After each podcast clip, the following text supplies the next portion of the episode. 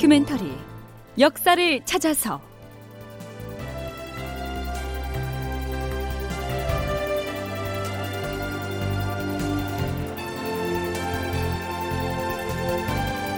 제 847편 이순신의 5차 출전. 극본 이상락 연출 최홍준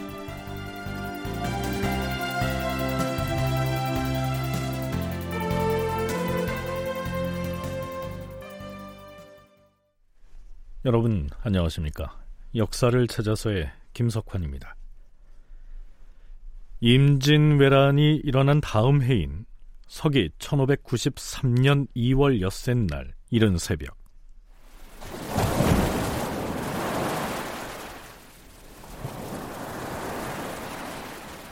자, 장졸들은 모두 승선하라!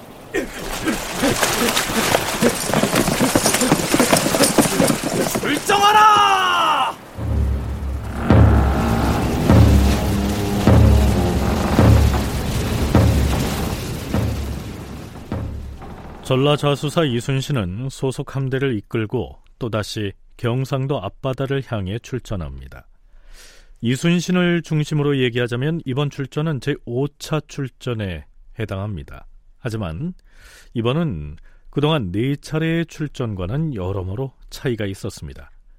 그동안 출전했던 네 차례의 해전의 경우 장군, 지금 경상 우수역에서 급히 전령을 보내왔습니다. 무슨 일이라 하더냐? 부산 앞바다에 진을 치고 있던 외적들이 군선을 몰고 경상우도 연해 지역으로 침략해 불을 지르고 노략질을 일삼고 있다고 합니다. 이미 외적선이 사천, 곤양, 남해 지역에까지 침범해 들어와서 사태가 긴급하다고 합니다. 그래서 경상 우수사가 우리 전라 자수영은 물론 전라 우수영에도 공문을 보내 지원을 요청했습니다. 알겠다. 전군에게 출전 준비를 서두르도록 하라. 자, 이렇게 경상도의 수군 진영에서 지원 요청을 해오면 그때에 비로소 채비를 갖춰서 함대를 이끌고 출전했었지요. 그런데 이번에는 중앙 조정에서 어명으로 출전 명령을 내린 겁니다.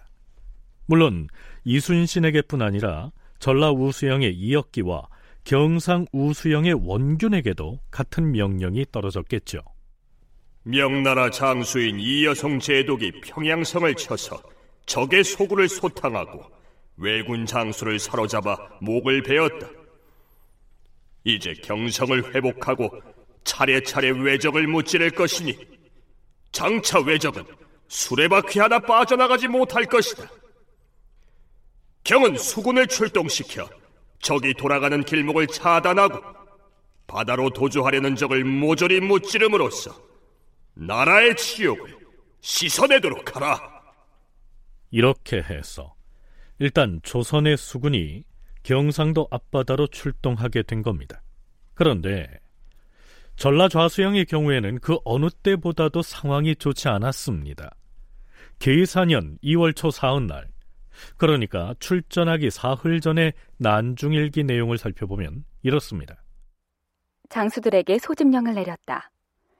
여러 장수들이 다 모였는데 보성군수는 오지 않았다. 순천부사, 나간군수, 광양현감 등과 더불어 출전 채비를 의논하였다. 그때 긴급 보고가 들어왔다. 장군, 인원 파악을 해보니 노젓는 격군이 80명이나 모자랍니다. 뭐, 뭐라? 격군이 80명이나 모자라다니 그게 무슨 소리냐? 경상도에서 왜군의 포로가 되었다가 풀려나서 우리 전라 좌수영으로 옮겨왔던 김호걸과 나장 김수남 등이 격군 중에서 80명이 도망친 사실을 이미 알고 있었으면서도 뇌물을 받아먹고서 붙잡아 오지 않았다고 합니다. 도망친 격군을 잡아와야 할 자들이 뇌물을 받아먹고 모른 채 했다는 말이냐? 허허, 안 되겠다. 군관 이봉수와 정사립을 불러오라. 이순신은 군관 두 사람을 몰래 파견하여 도망친 격군 중에서 70여 명을 잡아왔다. 그러고서 이렇게 명하였다. 뇌물을 받고 도망친 격군을 눈감아준 김호걸과 김수남을 끌어내어서 목을 쳐라! 자, 이렇듯 진용이 채 정비되지 않은 상태에서 출전을 서둘러야 했고요. 또 한 가지는 날씨 문제였습니다. 이순신은 애당초 정월 금음날을 출전 날짜로 잡았으나 날씨가 워낙 춥고 악천후까지 겹쳐서 출전을 미룰 수밖에 없었죠. 하지만 임금이 어명으로 내린 출전 명령이었으니까 함대를 움직일 수밖에 없었습니다. 자, 그런데요. 평안도 정주 땅에서 남해안의 여수까지 통신을 하는데 아주 긴 시일이 걸렸기 때문에 이순신이 함대를 움직여서 경상도 쪽으로 출발했을 때에는 이미 육지의 사정은 크게 달라져 있었습니다. 한국해양대 김강식 교수와 서강대 계승범 교수의 얘기 차례로 들어보시겠습니다. 뭐 이순신 자신이 스스로 원해서 출전하려는 건 아니었고요. 평양성 탈환 이후에 어, 선조의 어떤 바람이 투영됐다 이렇게 볼 수 있습니다. 선조는 일단 명나라가 평양성 탈환 이후에 순탄하게 일본군을 추격해가지고 어, 한성 탈환하고 그다음 한성 탈환 이후에도 쭉 일본군을 추격해서 남쪽으로 내려갈 것이다. 그러면 이제 일본 군인들이 본국으로 넘어가야 되는데 그 본국으로 넘어가려는 그 테러를 이순신으로 하여금 차단하도록 하기 위해서 직접적으로 명령을 내린 겁니다. 그런데 실제 그 과정에서 실제 일본 군인들이 백제간 전투에서 승리하고 난 이후에 한성에서 주둔하고 하는 기간들이 길어지면서 아, 그런 작전 자체가 어떻게 보면 불가능했다 이렇게 볼 수 있습니다. 그러니까 왕이 내리는 그런 명령서가 이순신에게 도착한 건 사실입니다. 근데 이것은 아직 그 벽제관에서의 패배가 이제 확정될 때 그 전에 내려보냈던 것 같아요. 그러다 보니까 이제 이순신 장군 입장에서 볼 때는 이거는 국왕의 어명이 내려왔으니까 아 좋은 기회다 하고 이제 행동을 취할 수밖에 없는 상황이죠.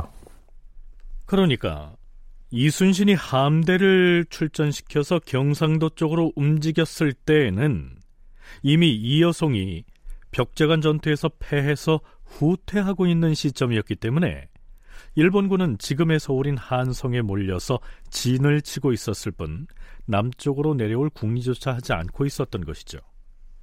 자, 그런데도 남해 바다의 수군들은 남쪽으로 내려온 일본군을 처단하라 이 명을 받고 수군을 움직였으니까요.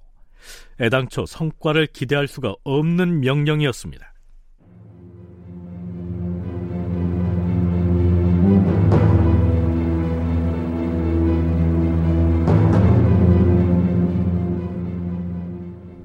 또 하나의 불리한 환경은 악천후였습니다. 지난 시간에 언급했듯이 출발하기 전부터 폭우에다 강풍까지 몰아쳐서 출전의 기일이 연기되기도 했었는데요. 출전 기간에도 여러 날 동안 파도와 비바람 때문에 적잖은 고초를 겪어야 했습니다.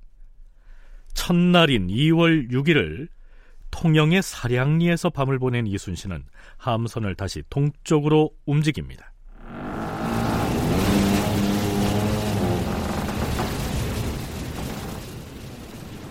견내량으로 가서 경상 우수행의 함대와 합류할 것이다. 함대를 견내량으로 접안하라. 예. 전 함대 견내량으로 접안하라. 이순신의 함대가 거제의 견내량으로 향한 것은 그곳에서 3군의 함선들이 만나 연합함대를 구성하기로 약조가 돼 있었기 때문이었죠. 그곳에 경상 우수사 원균의 수군은 이미 도착해서 대기하고 있었습니다. 다음 날인 2월 7일 원균이 이순신이 타고 있는 함선으로 찾아옵니다. 아, 전략을 논의하려고 왔소이다. 어서 오세요.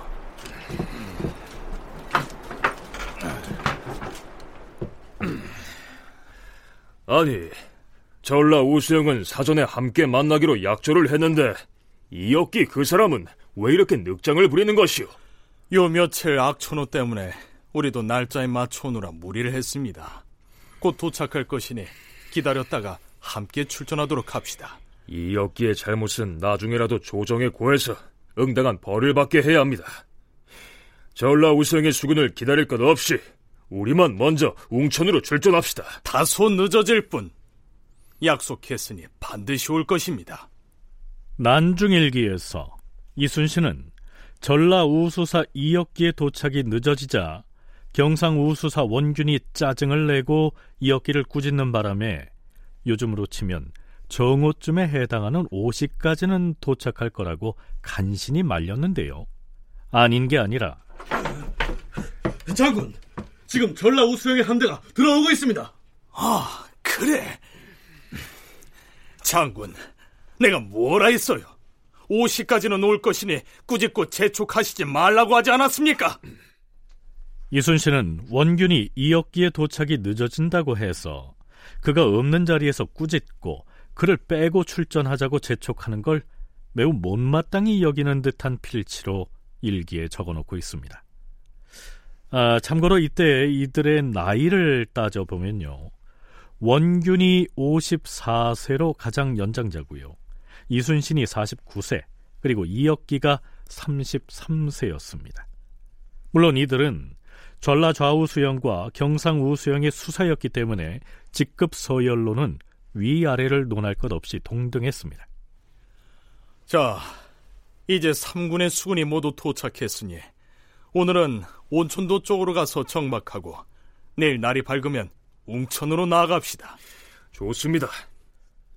이날 3군 연합함대는 오후 4시경에 해당하는 신시에 견내량을 출발해서 초저녁 무렵에 온천도에 도착합니다. 온천도는 지금의 거제시 하청면에 있는 칠천도를 말합니다.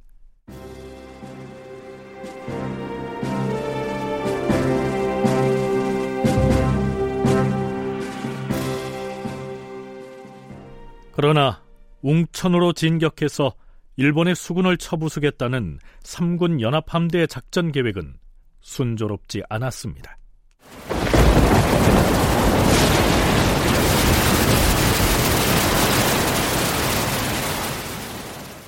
난중일기를 보면 2월 초하을의 날 아침에 나팔을 불고 일어나 날씨를 보니 비가 내릴 징후를 보여서 배를 움직이지 않았는데 아니나 다를까 하루 종일 큰 비가 내려서 출전할 수가 없었다.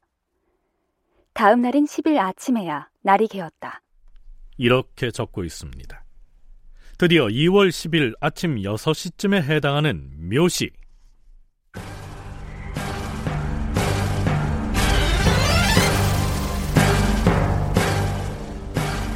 전라 좌수영의 수군은 출전하라! 수영의 수군은 웅포를 향하여 출전하라! 경상 우 수영의 수군은 도체를 올려라!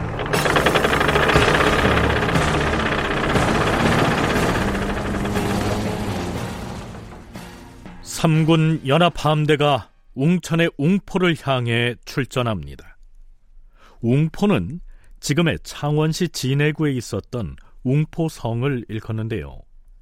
이때 삼군 연합함대가 왜 그곳으로 출격을 했는지 그 배경을 계승범 교수로부터 들어보시겠습니다.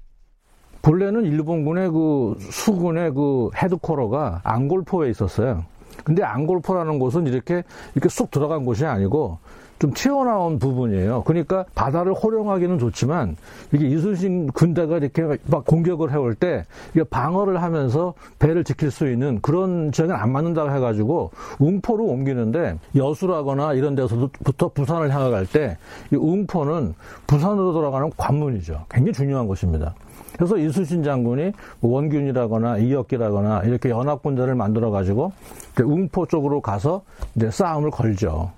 싸움을 거는데 이순신의 난중 일기와 나중에 이 해전의 결과를 보고하는 장계인 토적장을 보면 상대인 일본군이 좀처럼 전투에 응하지 않아서 조선 수군이 애로를 겪은 것으로 나와 있습니다.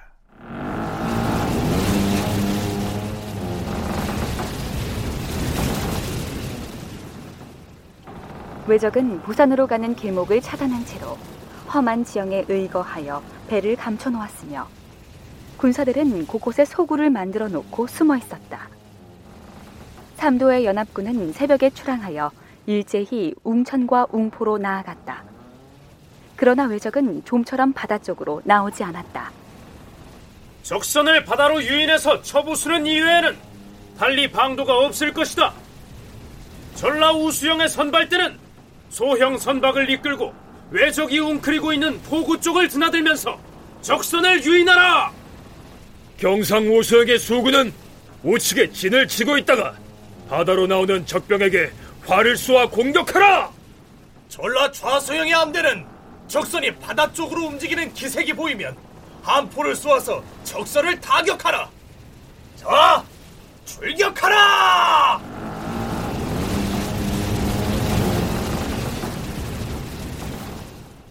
그러나 일본군은 조선수군의 유인책에 쉽게 넘어오지 않았지요. 이순신은 토적장에서 선조에게 이렇게 보고하고 있습니다. 우리 삼도의 연합수군은 수차에 걸쳐서 혹은 복병을 두고서 적을 깨어보기도 하고 혹은 작은 배들을 적선이 처반하고 있는 포구 안쪽으로 드나들면서 싸움을 걸어보기도 하였으나 소용이 없어 싸웁니다.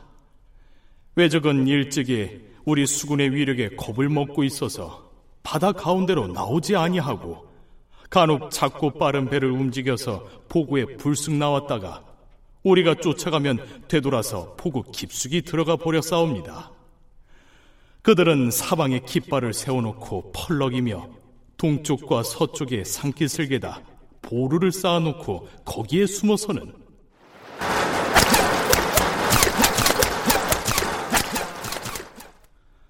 피가 퍼붓듯이 조총을 쏘아대면서 우리 군사를 조롱하며 교만한 모습을 보일 뿐이었사옵니다. 이제 놈들은 우리의 유인 작전에 더 이상 넘어가지 않습니다. 비상한 방법을 쓰지 않으면 안 되겠습니다. 우리가 거느린 함선들을 좌우 양편으로 나누어 함프와 화살을 교대로 보구 쪽으로 퍼부어서 우리의 위세를 보여줍시다. 그럽시다. 보수는 함포를 발포하라!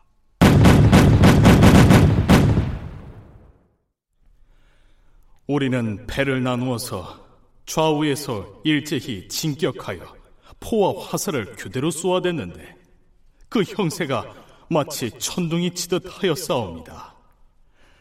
이렇게 날마다 두어 차례씩 공격을 퍼부어서 사살하거나 거꾸로 트인 외적이 부지기수여 싸우며 그리하여 적의 기세가 크게 꺾여 싸웁니다.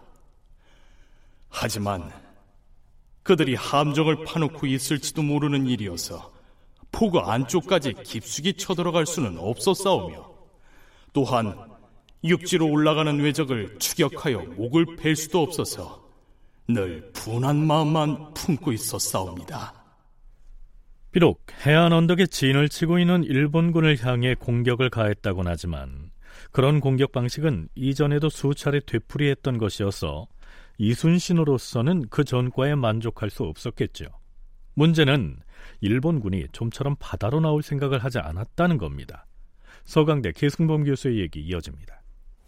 처음에 이제 한산도에서도 한번 크게 한번 나갔다가 크게 된통 당하고 그 다음부터도 잘 나오지를 않지만 포구라는 게 좀 방어하기 좋게 되어 있는 만큼 먼 바다에서 배가 지금 어떻게 오고 있는지를 정탐병이 산 위에서 잘 정탐하지 않고서는 알 수가 없어요. 근데 남해안 지형이 상당히 꼬불꼬불하지 않습니까?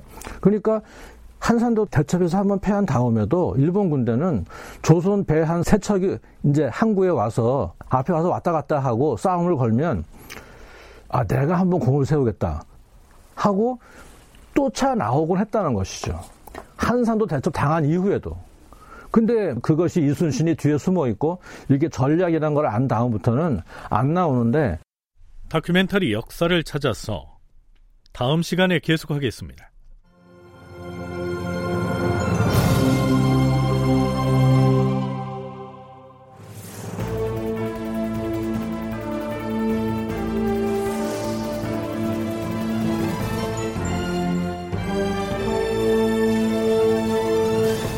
다큐멘터리 역사를 찾아서 제 847편 이순신의 5차 출전 이상락 극본 최용준 연출로 보내드렸습니다.